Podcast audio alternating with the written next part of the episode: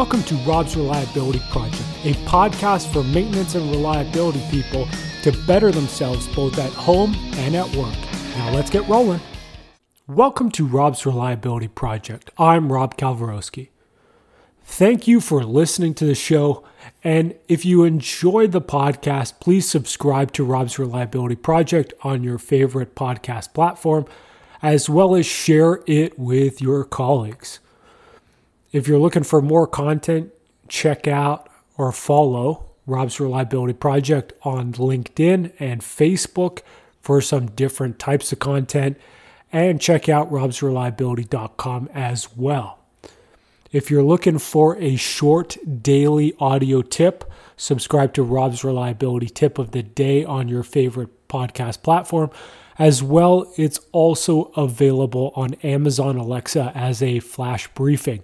So check that out.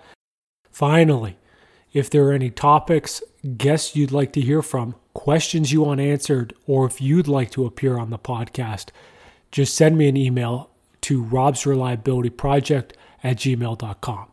Thanks for listening. Now let's get rolling. Hey guys, I'm back and we're here today with Bernd Seidenthal from Ludeca. Bernd, how are you today? Very well. How about yourself? I'm doing great. And, you know, this one, we're going to be talking today a little bit about bearing installation. And last time we had Adam Stredel on from Ludeca, we talked about precision alignment. This is another one, like proper bearing installation is another one of these things that I put in the category of precision maintenance.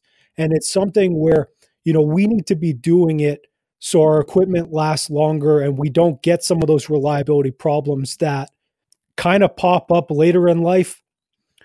But before we dive into it, Bernd, can you tell us a little bit about yourself? Like, how'd you get your start in maintenance and reliability?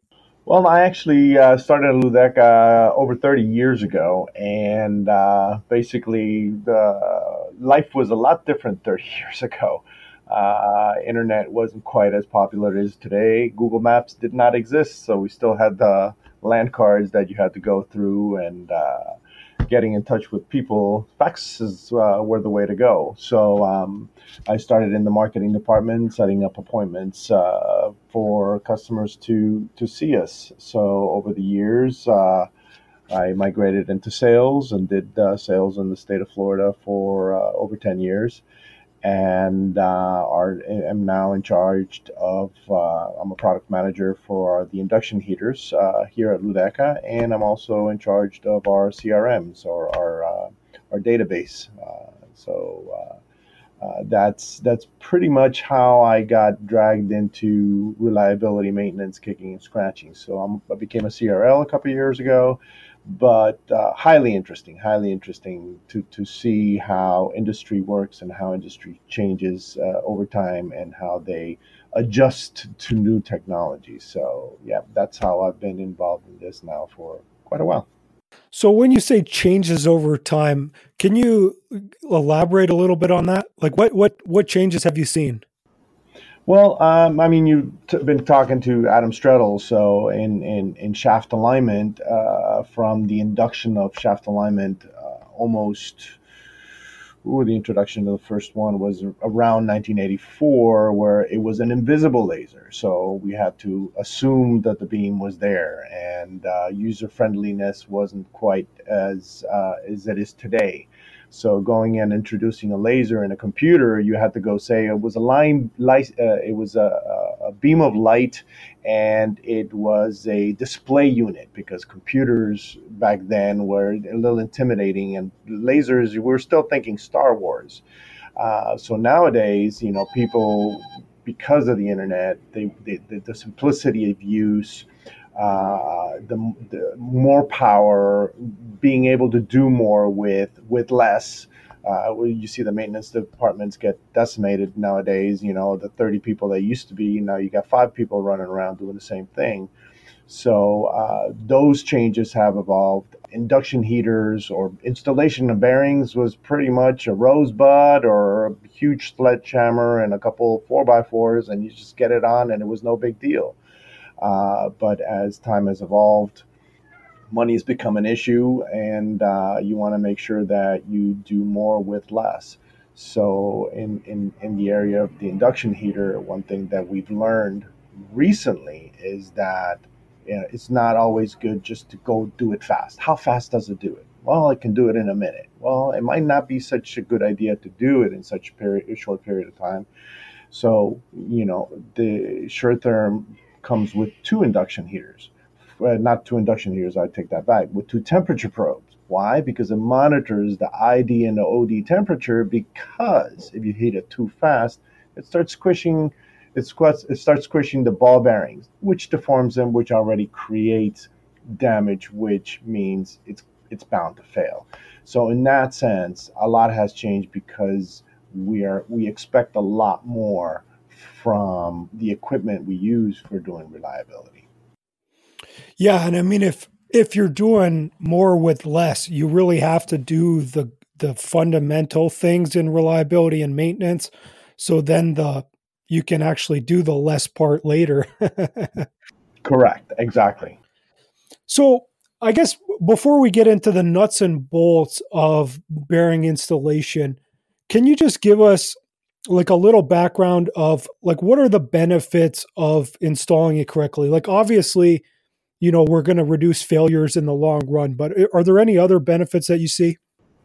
Well, the, the, the thing is is by reducing failures you have to start from the beginning and the beginning is proper installation so um, if you damage a bearing during installation no amount of alignment, no amount of lubrication, uh, no amount of care is going to prevent the failure from taking place. You can prolong it, but you've already introduced a failure into the system, and the failure is before it even started, before it made its first revolution, the you, you introduced failure. So instead of saying, okay, you know, this machine should run for 24 months before we see anything of significance occurring, it might come in three months or in six months, depending on speeds and stuff like that.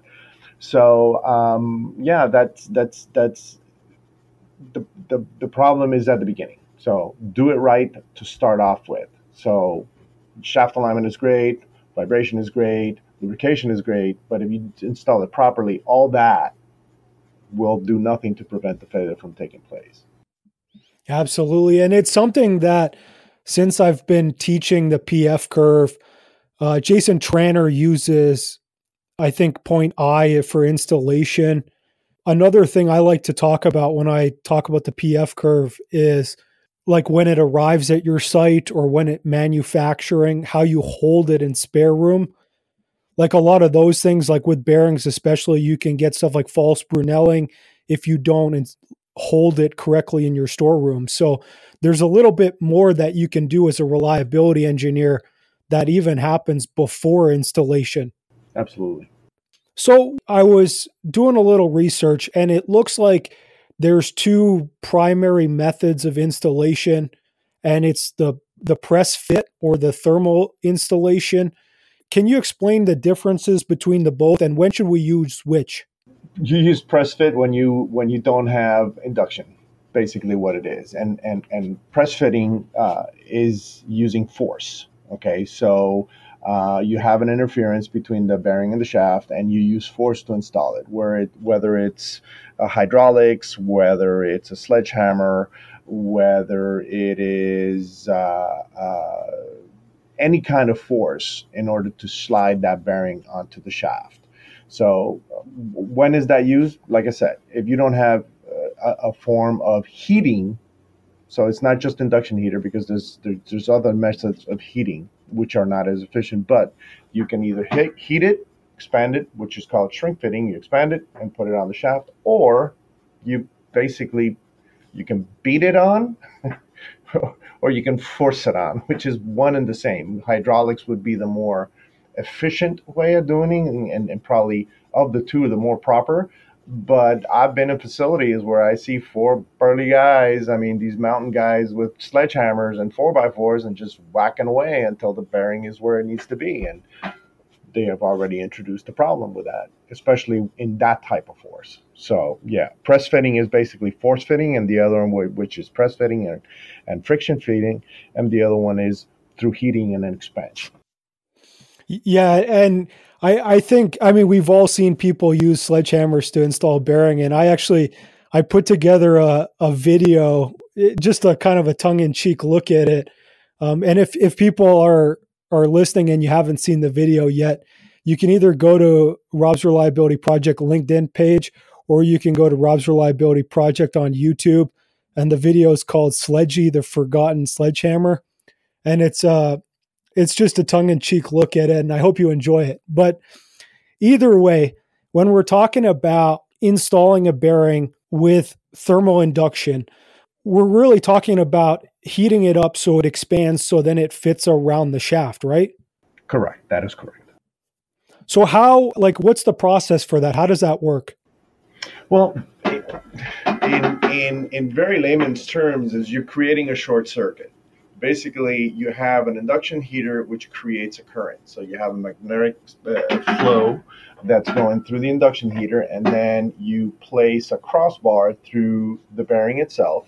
And the bearing itself, because it's round, has its own current. So the molecules are floating around and, and going in one direction. So as the two meet, while the bearing is on the crossbar, you create the short circuit. And what it does is it heats from the ID to the OD. So it heats outward. So that is basically the process. So you're using mag- a magnetic field, an eddy current, to in, to heat up the bearing itself. So it's not by contact. It's basically creating a short circuit. And it must be really important to heat the bearing evenly. Absolutely. So after we're done heating the bearing, is is the is the really the steps just heat it up, slide it on, and then remove the heater, or are there any other steps in this process? That that is the short and sweet. Yeah, heat it up, slide it on, you're done. Uh, there's some steps obviously that you go in between, so you got to make sure that you have the correct bearing for the size shaft. So the interference has to be such or the clearance has to be such that you do not exceed uh, the heat applied to the bearing to over 250 degrees Fahrenheit. So the most you want to heat a bearing is to that temperature. So if you need to heat it more than that to fit on the shaft, you have the wrong bearing. Okay.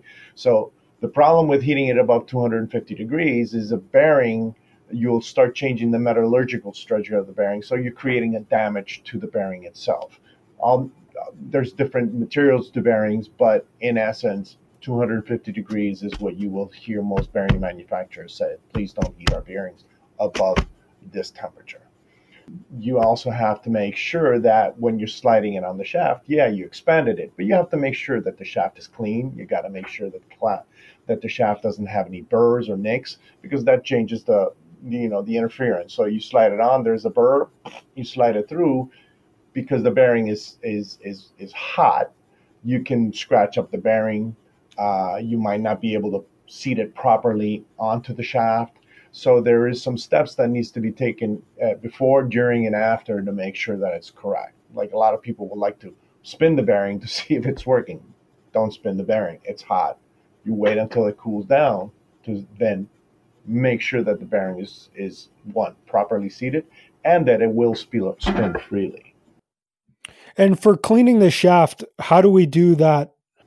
Well, I mean, there's there's all kinds of methods. If you have burrs and you have nicks, you can use a grinding machine to grind off whatever burr or nick might be on there. Make you know use some some some soft sandpaper at the end, not soft but metal sandpaper, uh, to to get the surface clean. So you want to make sure that you'll sometimes want to lubricate the shaft also. Sometimes the sliding on will will make a difference. But usually the the manufacturer of the pump or motor will give you specifications of what to use in those processes. But you know, as as far as what a what a maintenance department uses to to remove those nicks and burrs that might occur during the removal of the shaft or during normal maintenance of the shaft.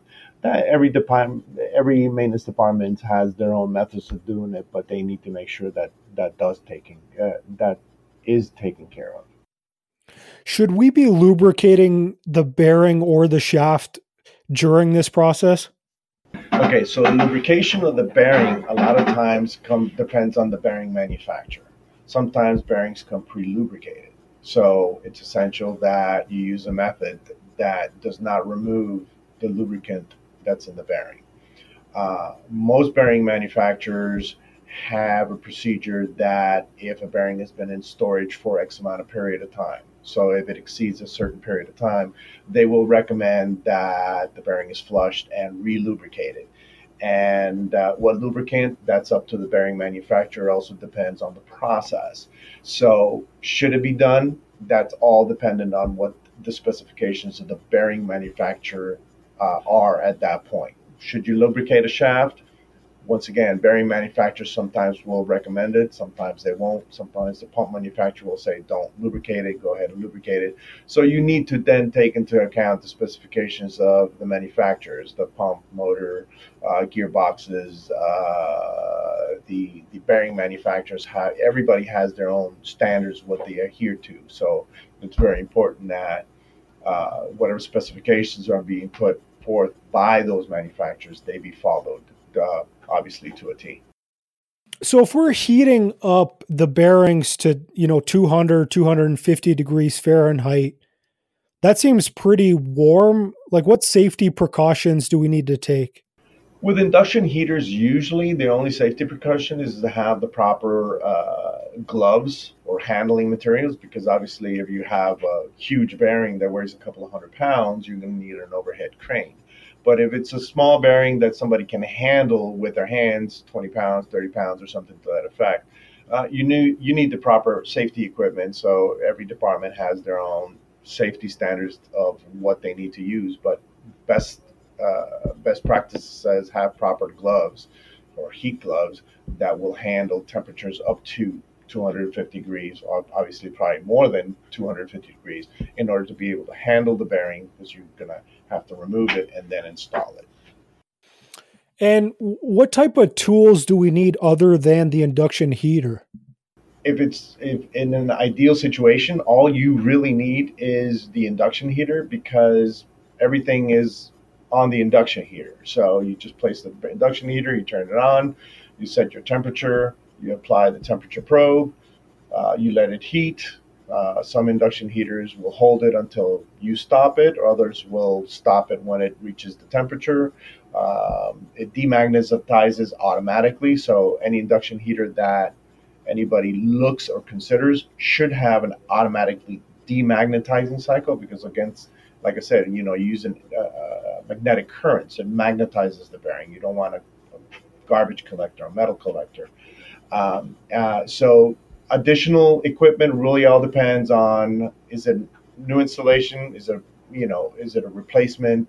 So you'll need you know grinding equipment or whatever else to make sure the shafts are are clean. Uh, sometimes they need rags to clean the area the surface clean the shaft but in essence the induction heater is really all they need.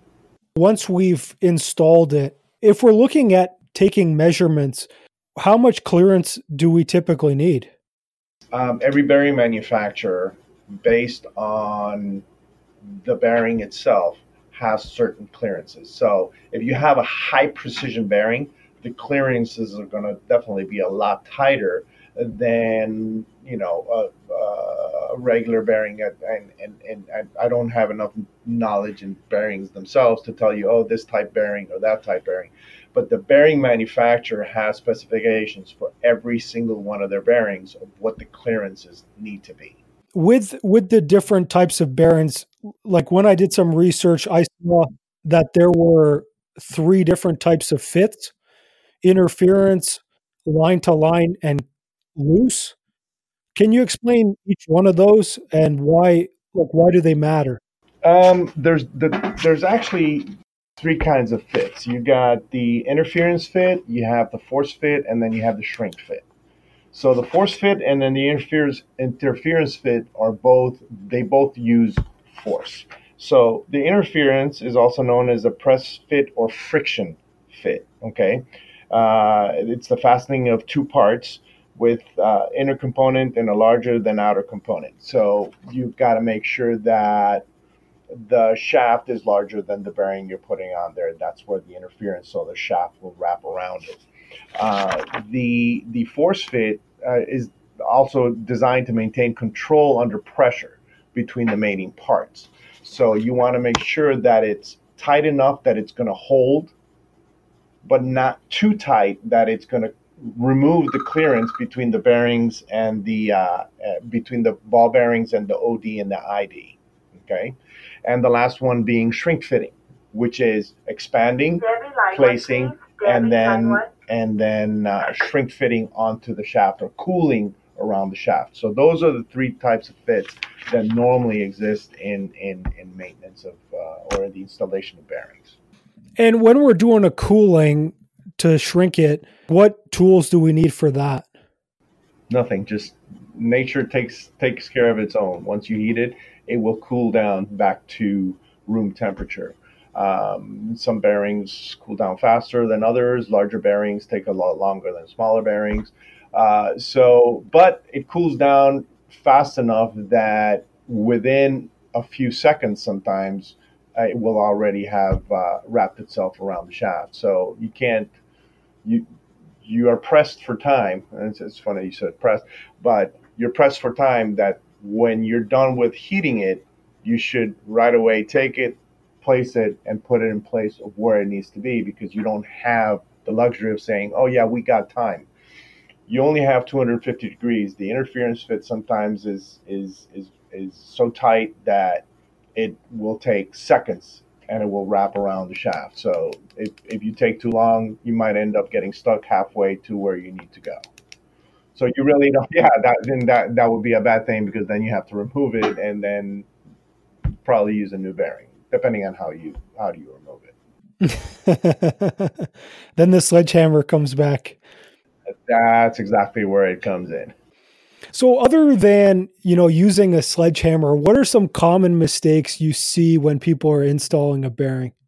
Blow torches, rosebuds. You know, I've heard people say, "Oh, I got an even hand. I can heat this evenly." Well, it's not a matter of heating it evenly blowtorch temperature is slightly above 250 degrees. So it doesn't matter how well you take the blowtorch around uh, the the bearing, uh, it, you will exceed 250 degrees, and you will have hot spots, and you will damage it. So blowtorches are, are things that just amaze me. That still this day and age, knowing what we know, it's still being used. Oh, yeah, use a rosebud. Yeah, go ahead and put it in. We don't have time. Time being key, time being the key factor. When something goes down, it needs to be up yesterday. Uh, so you know, you you definitely feel for the maintenance guys because production is usually standing there looking at their watch, going, "What's taking so long?" So um, yeah, uh, rosebuds are what concerns me the most, and also we still have facilities that use oil baths. Uh, I call it the French fried method. You know, you have a little oil bath, heat it up, throw the bearing in there. Once you have something that measures the oil, you're assuming that over a period of time, the bearing will have the same temperature. But then you have to be careful you, that the that the oil doesn't reach uh, flash temperature because then you can have a fire, and then the safety equipment is a lot more because then you have the oil you know splashing all around. Also, if the oil is new, you contaminate the, the inside of the bearing. Uh, you remove the lubricants.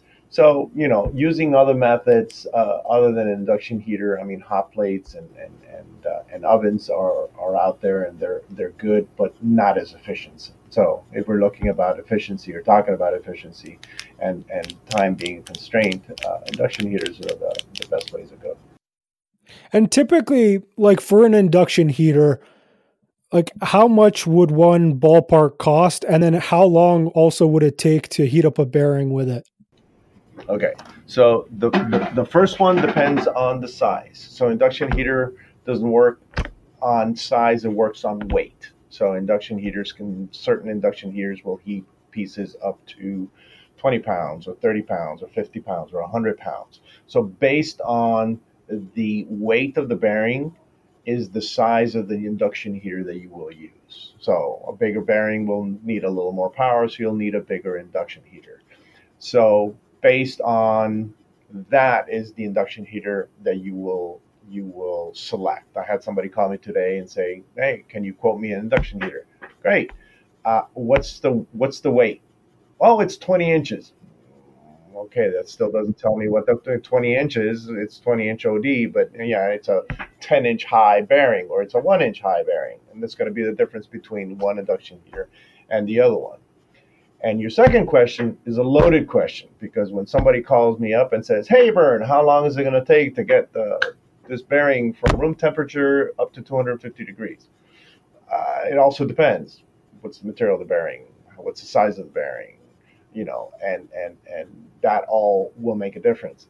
But uh, one of the things, one of the key things is that, that I always tell the guys in the maintenance department is take your time. It's not a race. You want to do it right. So if it takes a little longer because you're being careful about what you're doing, and in, in the case of, uh, for example, in the case of a high precision bearing, we have an induction heater called the SureTherm, which uses two temperature probes. So it monitors the ID and the OD. The, the, the problem with the precision bearing is, is the clearance is so tight and it's so small that if you heat the, o, the ID too fast, it will push the ball bearings into the OD, which will squish the bearings and ca- cause brinelling and deforming of the balls. So, what you will do with the two probes is this induction heater is smart enough that when you tell it, I need the ID difference between the I, or I need the temperature difference between the ID and the OD not to exceed X amount 30 degrees, 40 degrees, 50 degrees, whatever the manufacturer specifies the system is smart enough to realize that when you reach that temperature, that that difference between ID and OD, it will stop and allow the OD to catch up to the ID and then continue to heat. So this process will take a little longer. But by taking a little longer, you're doing it correct. So in this case, speed is not it was speed kills. In this in this in, in this case, speed will kill. You know, the faster you heat it, the faster you're to kill the bearing. So you should take your time. So how fast does it go? It can go really fast. It could take 30 seconds, depending on on the bearing itself.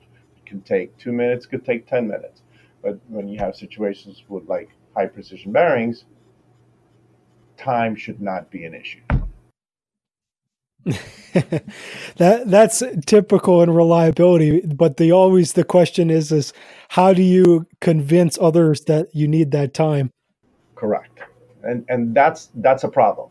And and the problem comes um, and actually the solution comes when you ask well how often does this particular bearing fail?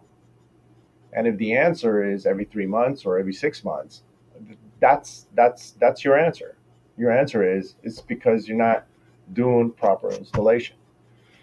So take your time to do it properly, and you're not going to have it in three months or in six months. You it might be 24 months, it might be 36 months because you did it correctly and properly to begin with. And that's you know that's the battle of reliability, right? Is overcoming the urgency of now to really get to that next year or in a couple years or five years or in the life cycle of your facility. Correct. What are your top tips? So let's say someone's listening out there and, and like myself, like I, I wasn't very versed in install, installing a bearing, but you know, what are some top tips that you have for someone out there who's listening who wants to either ask their maintenance people the right questions or if they're looking at how their people do it and they want to improve them? Well, first question would be is how are we storing the bearings? Is the store is is is the bearing stored flat? Is it hanging from a hook? Is it a clean environment? Uh, not only cleanliness, but is it temperature stable? You know, you don't have huge swings. In the summer, it's 100, and in the winter, it's you know zero. Um, so that's one question. The next question is is when when you're selecting a bearing, are, are you selecting the proper bearing? Are you using using the same bearing you had before? Are we measuring? You know, like a carpenter, you measure twice and you cut once. So measure to make sure that we got the proper bearing. Um, are they are they examining the shaft? Are they making sure the shaft is clean? Is it free of burrs? Is it free of imperfections? Um, are they monitoring the temperature of the bearing during installation? If they are, how are they doing it? Obviously, if they're using an induction heater, the, the unit will do it, but there's induction heaters out there that are on off. So they use a temp stick, you know. So are they using proper uh, the proper tools for monitoring the temperature? Are they using prop, proper safety equipment? You asked me the question, what do you need for, for an induction heater? Well, in this case, do they have the proper gloves? So safety is is is is is a huge concern. And and and secondly is is you know, do we have a problem with bearing failures? That's the, the first question they should be asking. I mean, you go into a, a storage facility or, or, their warehouse or their tool room or, or the bearing room, and, instead of having you know a couple bearings sitting around, they have hundreds of bearings because they're failing on a huge rate. They should be asking, well, what are we doing wrong that we need this many bearings for this many failures? So those those would be the typical questions that that I would ask if I went into a facility and asked, okay, so we have a pr- proper bearing installation failure. So here are the questions you need to ask in order to determine are we doing it right or are we not doing it right? Yeah, those are some great points. And for a lot of the reliability people out there that are listening, you know, it's walking around your storage room, you know, you're going to be able to pick out things that are fairly obvious, like cleanliness, those types of things. And you don't even necessarily need to be an expert in bearing installation to pick that stuff up. And the other one, you know, when you talk to Bernd about the, you know, are we having issues with bearing failures? That's another thing that, as a reliability person, like you need to be on top of that already with your job. So you should be looking at the the information that you can garner from your CMMS or you know wherever you you house that type of data and really be on top of it like how long are they lasting? What are the average lives? How long should they be lasting? Those types of questions you should be thinking about and really help you nail down your program. So Bernd, my last question for you. I, I, got I love this question because I like to see different people's thoughts on, you know, the future of reliability. So over the last few years, we've really seen some different technologies pop up with the IoT, augmented reality, virtual reality, even um, as people are listening to it, this we did an episode this week with Tim Ingram on reliability blockchain. So, using blockchain technology to share reliability data. So, we got all these technologies that are coming up. Where do you see the future of reliability going? Well, the beauty the, the beauty of the technology is, you know, you used to have to um, read the manual on how to repair something. Now you can almost virtually go in and see how a machine functions and and uh, repair it virtually before you actually go on the field to do it. Um, like you know, who, who, nowadays reads a manual? You go to you go to uh, YouTube and watch the video on how to do it. Um, so nowadays, with with all this technology, you know, you, you can sit at the comfort of your desk and see how things work and how things get done and how they can can be fixed, that there's really no excuse anymore. We're reaching a point to having no excuse anymore to saying, ooh, we did it wrong, or we didn't do it correctly, or we didn't know how to do it.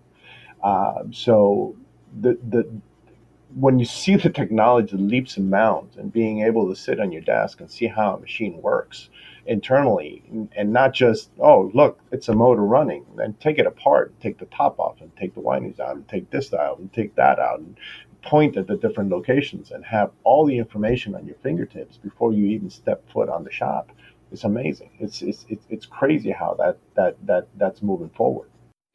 Yeah it's it's really exciting time. And, and i mean you know learning skills a lot of learning skills is deliberate practice repetition and kind of experiencing different situations around what you're doing. And so with these technologies like virtual reality and augmented reality, you can experience those many different times without actually going and having to screw up your equipment. Like you can do that in your office and if you break your your virtual motor, it doesn't really matter. Correct. Absolutely correct. I mean, we see it with with we see it with pilots nowadays, and you know they have thousands of hours in flying uh, machines, not airplanes. You know, it's okay to crash that one, but once you crash the real one, we got a problem. So that that real that virtual reality is is is is there for for everybody to to to be able to do their job correctly. And I'm looking forward to the Ludeca virtual reality bearing installer. Uh, me too. we're actually we're working on a procedure. So um, I'm, going to plug us a little bit here. Uh, we're working on procedure on proper bearing installation. We hope to have that available soon. So uh, anybody that's that that's interested in that, and also our blog has quite a few nice tips and whatnot on, on, on induction heaters. So on our website, Ludeca, uh, www.ludeca.com, uh, we have quite a bit of information. Hopefully, one day we'll we'll have our virtual reality in there that they'll be able to to, to, to see how a proper bearing is installed there. But uh, we'll have to do with just having a, a, a nice chart that somebody can put on the wall in their maintenance room and say, "This is this is the procedure in order to do proper bearing installation." Yeah, perfect. And and then you also have the precision alignment or shaft alignment procedure. So if people don't have either one of those and they want them, L-U-D-E-C-A dot com. Uh, Bernd, are you going to be at any conferences coming up this year? Or if people want to reach out to you because they have some questions, where could they find you? on LinkedIn. Best place to find me is on LinkedIn. Any questions that they might have on, on induction heaters, I have a, a couple blogs that I've already put up and working on some other ones uh, comparing different methods of uh, bearing installation.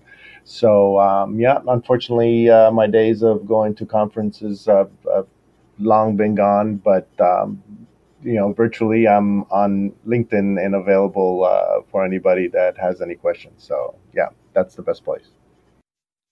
Perfect. So if you're listening and you want to reach out to Bernd, check the podcast notes, or if you got here through LinkedIn, he'll be tagged in the post as well. So, Bernd, I appreciate you coming on and, and teaching me a little bit about bearing installation. My pleasure. Anytime. That's that's. Uh, uh, I, I can't say it's one of my passions, but it's something I feel very strongly about because everybody else works on the tail end. I'm working at the beginning, so um, I, I, take that quite serious. That uh, I, I, like to make sure that stuff gets done correctly and properly from the beginning, and how important it is. Because I don't want to say it's the black sheep, but they, they would just basically throw it on and we'll worry about it, or, or let the alignment and vibration and, and lubrication guys worry about it. No, I want them to worry about it so that the other guys don't have to worry about it. That's the big point, right? Like, and it's something that we come back to a lot on this show is like in reliability, uh, we we do a lot with root cause analysis and five whys and all this all this kind of failure finding activity. But the root causes, these are the installation practices, the spare room practices, the design practices, the, the equipment selection practices, a lot of the fundamental stuff and then we don't have to worry about later on. That is absolutely correct. Awesome. So, for everyone listening, you know, I appreciate you listening. I hope you guys learned as much as I did from this episode.